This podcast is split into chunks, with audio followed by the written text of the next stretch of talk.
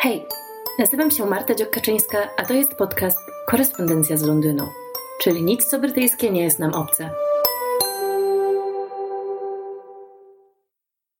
Witam Was w zupełnie wyjątkowym odcinku podcastu, e, który nagrywam o 6.52 w piątek rano, e, ponieważ jest to jedyny czas w tym tygodniu, który mogę poświęcić na coś innego niż zajmowanie się chorą córką. Dobra, oczywiście nieco dramatyzuję, natomiast e, fakt jest taki, że moja młodsza córka była chora i niestety wszystkie godziny, które zwykle spędzam na życiu czymkolwiek innym niż wychowaniem dzieci, no niestety poszły sobie w siną dal. Um, dlatego też e, podcast e, jest um, być może trochę przypadkowy dzisiaj, ponieważ musiałam wykorzystać materiał, który um, napisałam sobie e, na boku i nie planowałam go do końca wykorzystywać wcale. No ale nie mam innego. Myślę, że po nabitym informacjami odcinku o Margaret Thatcher Wybaczycie mi, a może nawet odetchniecie z ulgą, jeżeli ten odcinek będzie dużo lżejszy i taki raczej, um, no dobra, przejdę do, do sedna, o czym on będzie. Mam przemyślenia kulturalne na temat tego, dlaczego Bridgertonowie są lepsi jako eskapizm niż Downton Abbey. Wybaczcie mi wszystkie dzisiejsze potknięcia, ponieważ e, no, jestem jeszcze nie tylko przed śniadaniem, ale i przed pierwszą kawą. Um, natomiast e, Bobasek znajduje się, Bobasek dwuletni znajduje się e, na dole i je sobie śniadanie z tatą. Więc e, czym prędzej, czym prędzej wykorzystajmy te słodkie chwile ciszy na podyskutowanie odnośnie Bridgertonów i Downton Abbey. Napisałam sobie scenariusz nawet nie jako scenariusz, tylko jako takie, wiecie, nie wiedziałam, czy to będzie post na blogu, czy, czy może po prostu gdzieś to wrzucę w social media, ale poczułam taką potrzebę po obejrzeniu e, Królowej Charlotte, e, która jest, jak wiemy, spin-offem, prequelem właściwie też e, Bridgertonów, którzy to są serialem opartym na serii książek. I Ktoś e, przy okazji odcinka na temat Downton Abbey e, na moim fanpage'u zaczął dyskusję na temat tego, że to jest taki eskapizm i bajka e, i po co dorabiać ideologię do tego. Generalnie każdy twór kultury jest osadzony w jakimś politycznym kontekście i ideologicznym kontekście, czy to będzie myszka Miki, czy cokolwiek innego, to ktoś, kto tworzy to, zwykle grupa osób, też żyje w jakimś społecznym kontekście. Więc e, no dlatego, dlatego dorabiamy ideologię. Natomiast ja w ogóle do kultury mam podejście trochę takie, że to dla mnie są, wiecie, no może obiekty, przedmioty do dywagacji, wszelkiego rodzaju teksty kultury. Natomiast e, nie jestem tak zaangażowana emocjonalnie, nie wiem, chyba nawet w nic w ogóle, żeby, no nie wiem, na przykład takie kwani Star Wars y, piszą jakieś, y, wiecie, życzenia śmierci aktorom, którzy się nie podobają im w jakichś tam rolach, no to ja generalnie nie, nie jestem w stanie nawet wznieść się na takie wyżyny emocjonalnego zaangażowania w coś. Dla mnie to zawsze jest, wiecie, rozważanie takie teoretyczno no nie chcę powiedzieć akademickie, bo nie jestem akademiczką, tak, ale no to wszystko jest, wszystko jest w takiej sferze, wiecie, dyskusji. Dlatego też, no nie wiem, czarne elfy w Wiedźminie dla mnie są spoko, bo mimo, że jestem wielką fanką Wiedźmina i nie do końca podoba mi się ta wizja z różnych względów, no to jakby to jest tylko serial koniec końców, tak?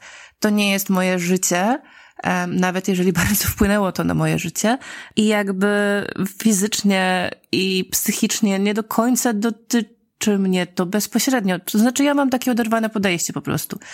Możesz sobie tekst kultury zniszczyć, zdeptać, yy, zrobić z nim cokolwiek chcesz, yy, przerobić na najróżniejsze sposoby i ja mogę tylko powiedzieć, czy mi się to podoba lub nie, a nie będę walczyć o miłość i sprawiedliwość do tego tekstu kultury. Ale podobnie jest też z tekstami, które mi się nie podobają, tak? No, a jest takich tekstów dość e, sporo. I jeżeli na przykład teraz będę mówić znowu krytycznie o Downton Abbey, to nie oznacza, że zabraniam komukolwiek oglądania tego serialu, że ktoś, kto go lubi, jest zły. Po prostu to jest moja opinia na temat tego, jak on obecnie w kulturze się odnajduje. Także y, być może wygląda to, że prowadzę jakąś wielką krucjatę przeciwko Downtonowej i rodzinie Crowleyów. Nie jest to prawda, a może i trochę jest, tak? To znaczy, nie jest to prawda w tym względzie, że naprawdę miałam mnóstwo przyjemności w momencie, kiedy oglądałam ten serial. Po prostu uważam, że starzeje się źle, jak wiele innych rzeczy. Oraz y, no właśnie, czasy się zmieniają i różne teksty różnie odnajdują się w różnych czasach. Więc dzisiaj trochę o tym. Dlaczego w ogóle porównuję Bridgertonów i Downton Abbey? No wydaje mi się to oczywiste, e, że oba są fikcyjnymi przedstawieniami pewnego rodzaju historycznego momentu, tak? Chociaż oba cierpią na niedociągnięcia historyczne, no właśnie. No właśnie, i od tego chciałabym w ogóle zacząć, ponieważ e, Bridgertonowie kilka lat temu wtargnęli na nasze ekrany i zrobiło się głośno. I zrobiło się głośno w taki sposób, o którym właśnie wam powiedziałam, że ja nie umiem odbierać e, seriali, bo bardzo krytykowano tą obrzydliwą poprawność polityczną i te niezgodne z epoką stroje i tak dalej, i tak dalej. No ja wtedy napisałam cały tekst na temat tego, dlaczego w ogóle mówienie o epoce Bridgertonów to jest trochę przesada, bo oni są co prawda osadzeni w okresie regencji, ale oni się w ogóle nie zachowują jak postaci, które żyłyby w okresie regencji, no bo chociażby postaci żyjące w tym okresie brały udział w, w wojnach napoleońskich, tak? No, większość młodych mężczyzn, no może nie większość, ale duża część młodych mężczyzn była w armii, która walczyła z armią napoleońską, co na przykład y, możemy czytać w powieści Targowisko Próżności i oglądać w jednej z wielu, wielu ekranizacji tej książki. Też niektóre są gorsze, niektóre są lepsze. Wszystkie oglądam z przyjemnością. W każdym razie tam e, dwie z postaci męskich, rety, nie dwie, nawet trzy, trzy postaci męskie, które tam generalnie występują, no to wszystkie idą na wojnę, tak? Wszyscy zostają oficerami. E, mężczyźni w targowisku próżności, które dzieje się mniej więcej w tym samym okresie co, co Bridgertonowie. U Bridgertonów e, mamy trzech synów e, dorosłych i tam jeszcze jakichś pomniejszych synów chyba. I jakby no wojnie nikt nie myśli ta nasza ukochana moda z adaptacji powieści o Jane Austen, czyli te Empire e, kiecki z wysokim stanem i tak dalej, i tak dalej, e, no to też jest e, związane w pewnym stopniu z pokłosiem wojen napoleońskich i warunkami ekonomicznymi, tak? Więc nie da się myśleć o początku XIX wieku w Wielkiej Brytanii, czy w ogóle w Europie, bez kontekstu wojen napoleońskich. No, a Bridgertonowie myślą. To nie jest do końca krytyka, e, bo po prostu um, to jest e, szukanie w nich realizmu, jest po prostu trochę jak szukaniem realizmu w opowieści o małej syrence, tak? I zastanawianiem się, czy może być czarna, czy nie. No jak dla mnie na przykład większym problemem jest to, że mała syrenka na końcu nie umiera, jak w oryginalnej wersji Andersena, co miało bardzo głęboki moralny wydźwięk niż, niż to, jaki ma kolor. Ale to jest dygresja, um, na którą sobie pozwoliłam. A jeżeli chodzi o Bridgertonów, to oni nie udają, że są czymś innym niż są. Te powieści to są romansidła, takie totalne. Um, wiecie, ja przeczytałam jedną część, tą dotyczącą Antoniego, The Count Who Loved Me, zdaje się. I The Viscount, przepraszam, wicehrabia, e, który mnie pokochał. I one są naprawdę naszpikowane um, romansidłem i one są o wiele bardziej seksualne niż jest to pokazane w serialu. Tam naprawdę są, no generalnie to się po kątach tam, wybaczcie określenie, grzdą i liżą tak e, chwilami, bo no to było na tym poziomie. Nie powiem, że to nie jest y, fajna lektura momentami, natomiast dla mnie było to trochę monotonne już przy czytaniu jednego tomu, bo, bo jakby to nie jest literatura, do której jestem nawykła i która mi sprawia wielką przyjemność. E, no i chwilami jakby musiałam się tak e, zastanawiać, dlaczego ja to czytam.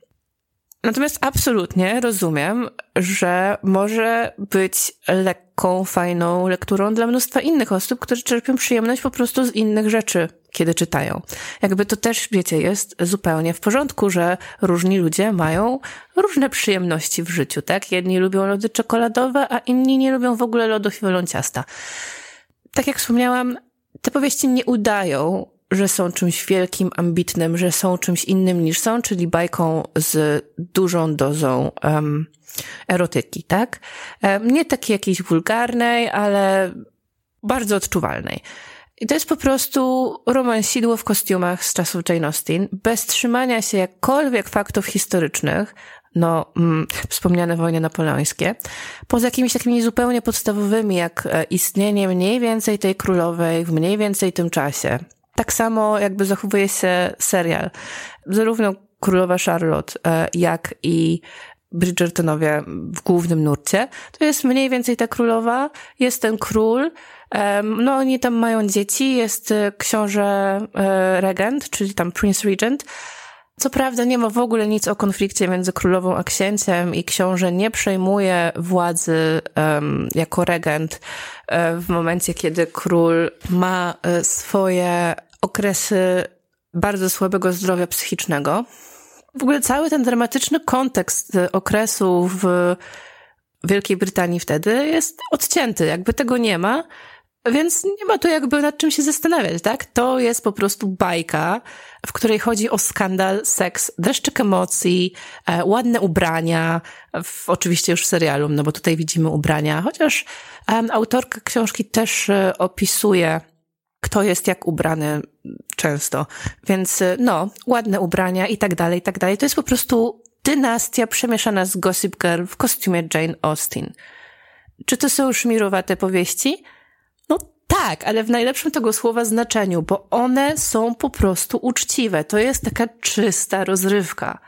No jeżeli, wiecie, idziemy do Luna Parku, to nie oczekujemy, że będziemy tam rozprawiać o niczym. Jest to naprawdę porządna, uczciwa rozrywka dla ludzi, którzy szukają oddechu, eskapizmu, fajnych, prostych bodźców. I jakby nie ma w tym absolutnie nic złego, bo jest zapotrzebowanie w naszym życiu na tego rodzaju teksty. No i teraz przechodzimy do Downton Abbey. Ja mam wrażenie, że Downton Abbey jest um, w ogóle w przeciwnym jakimś miejscu um, bycia rozrywką niż Bridgertonowie, bo oni mają mnóstwo pretensji do bycia czymś innym niż są. I mam wrażenie, że tam bardzo często ta historia jest wykorzystywana w taki dość e, przedmiotowy sposób, po to, żeby dodać melodramatyzmu, tak? No i jakby absolutnie Downton Abbey nie jest jedynym jedynym serialem, jedynym tekstem kultury, który to robi. No bo kurczę, przemienęło z wiatrem, jakby nie patrzeć, jest e, właściwie tym samym. E, natomiast e, wspomniałam właśnie o mnóstwie pretensji, które Downton Abbey ma do bycia produkcją jakościową, z klasą. No oczywiście nikt nie obwieszcza na ekranie, że należy ten serial traktować jako źródło historyczne i że te wszystkie wydarzenia są prawdziwe i tak dalej. Natomiast ten serial traktuje siebie śmiertelnie poważnie.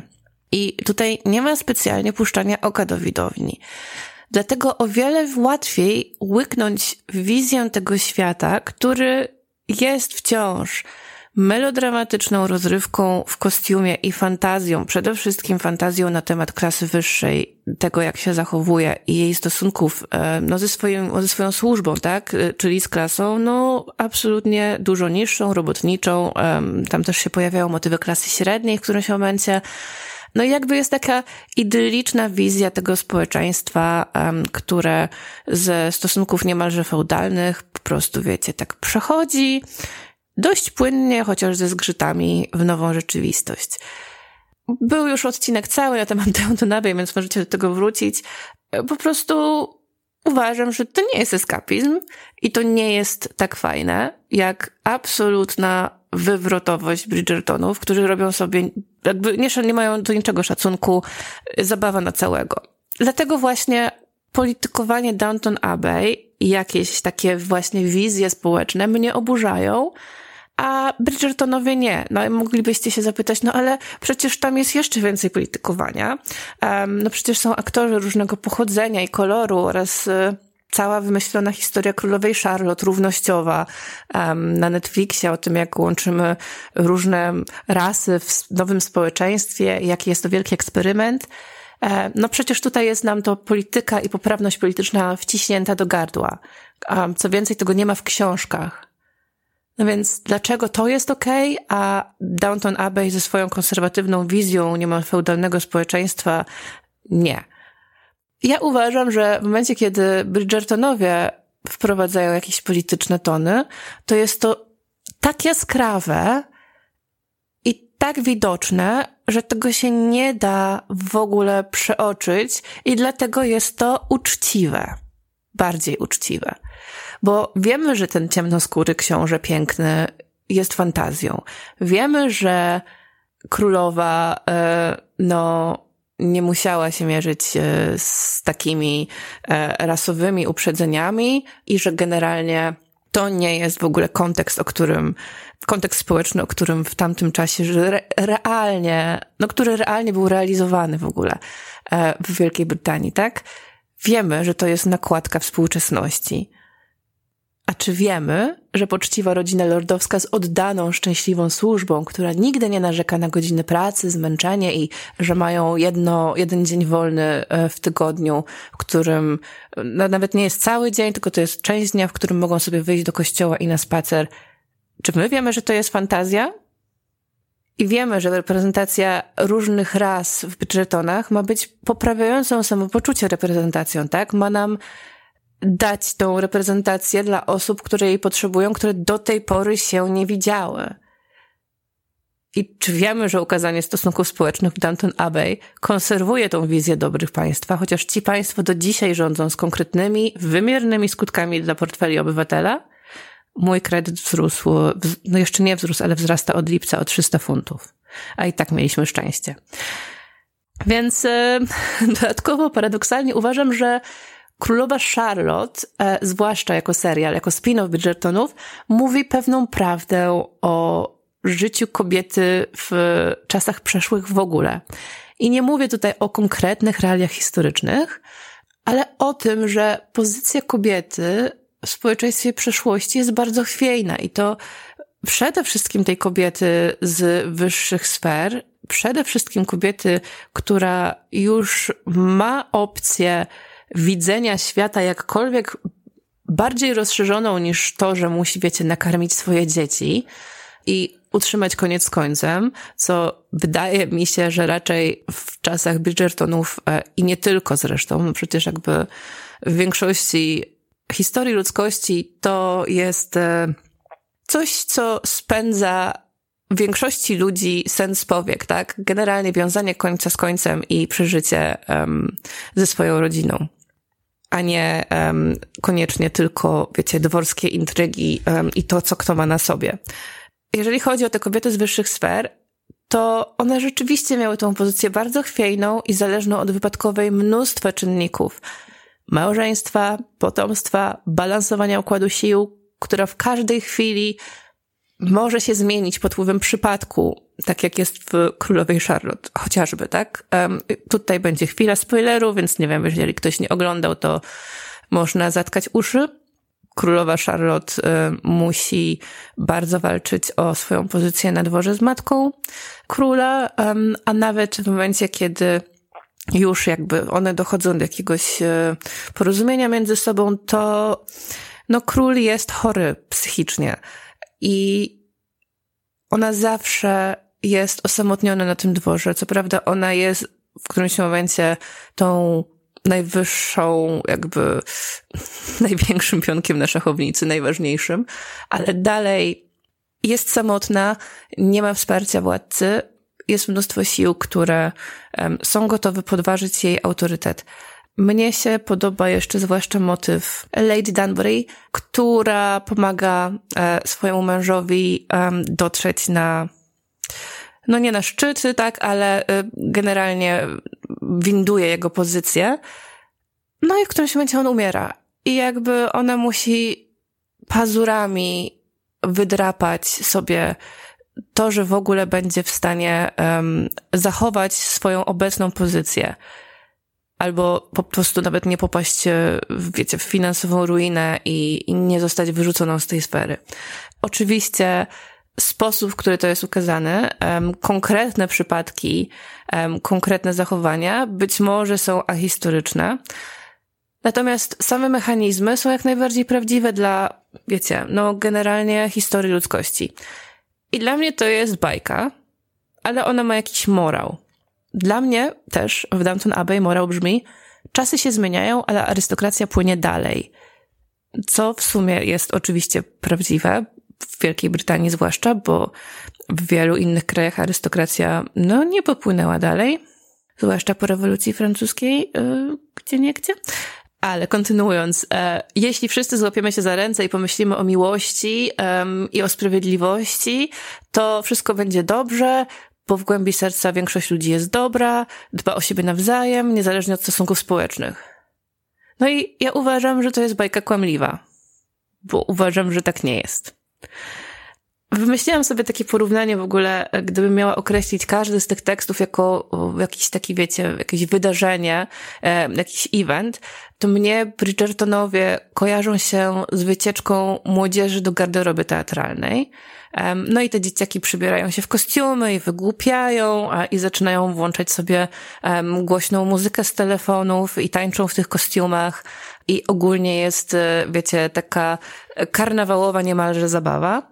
A Downton Abbey kojarzy mi się z wizytą w pięknym e, muzeum, e, w którym nie można niczego dotykać, gdzie wszystko jest takie idealnie ustawione e, i jeszcze osoba nas oprowadzająca uważa, że to wszystko, co jest stare, jest lepsze niż nowe. I mówi o tym bardzo otwarcie. No. Także tak jak, jak już wspomniałam, nie prowadzę osobistej krucjaty przeciwko Downton Abbey, chociaż zdaję sobie sprawę, że tak to może wyglądać.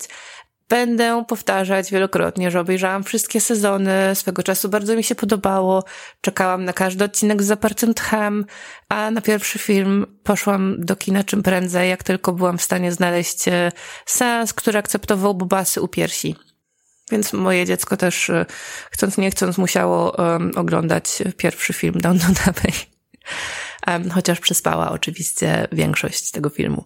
Ale uważam, że nie. No, to, co mi sprawiało kiedyś przyjemność, nie znosi próby czasu. Tak jak obejrzałam wszystkie sezony Przyjaciół, oglądałam wielokrotnie te same odcinki e, przez wiele lat i w którymś momencie było to dla mnie świetną rozrywką, a obecnie nie jest. Obecnie w ogóle mnie nie bawi i mam sentyment do tego, jak kiedyś to um, postrzegałam jak mnie to kiedyś bawiło. I jakby wiecie, znam cały lore przyjaciół, ale to nie znaczy, że chcę do nich wracać i że dalej ich lubię. Nie wypieram się tego, że lubiłam. Nie uważam, że ich nie znoszę, natomiast to już jest dla mnie zamknięty rozdział. I w podobny sposób chyba należy mówię to autorytarnie należy, ale w podobny sposób traktuję jako tekst kultury Downton Abbey. Uważam, że obecnie mamy dużo lepsze produkcje o klasie wyższej, e, które są też ekskapistyczne, a jednocześnie wciskają nam mniej, wiecie, takiego kitu.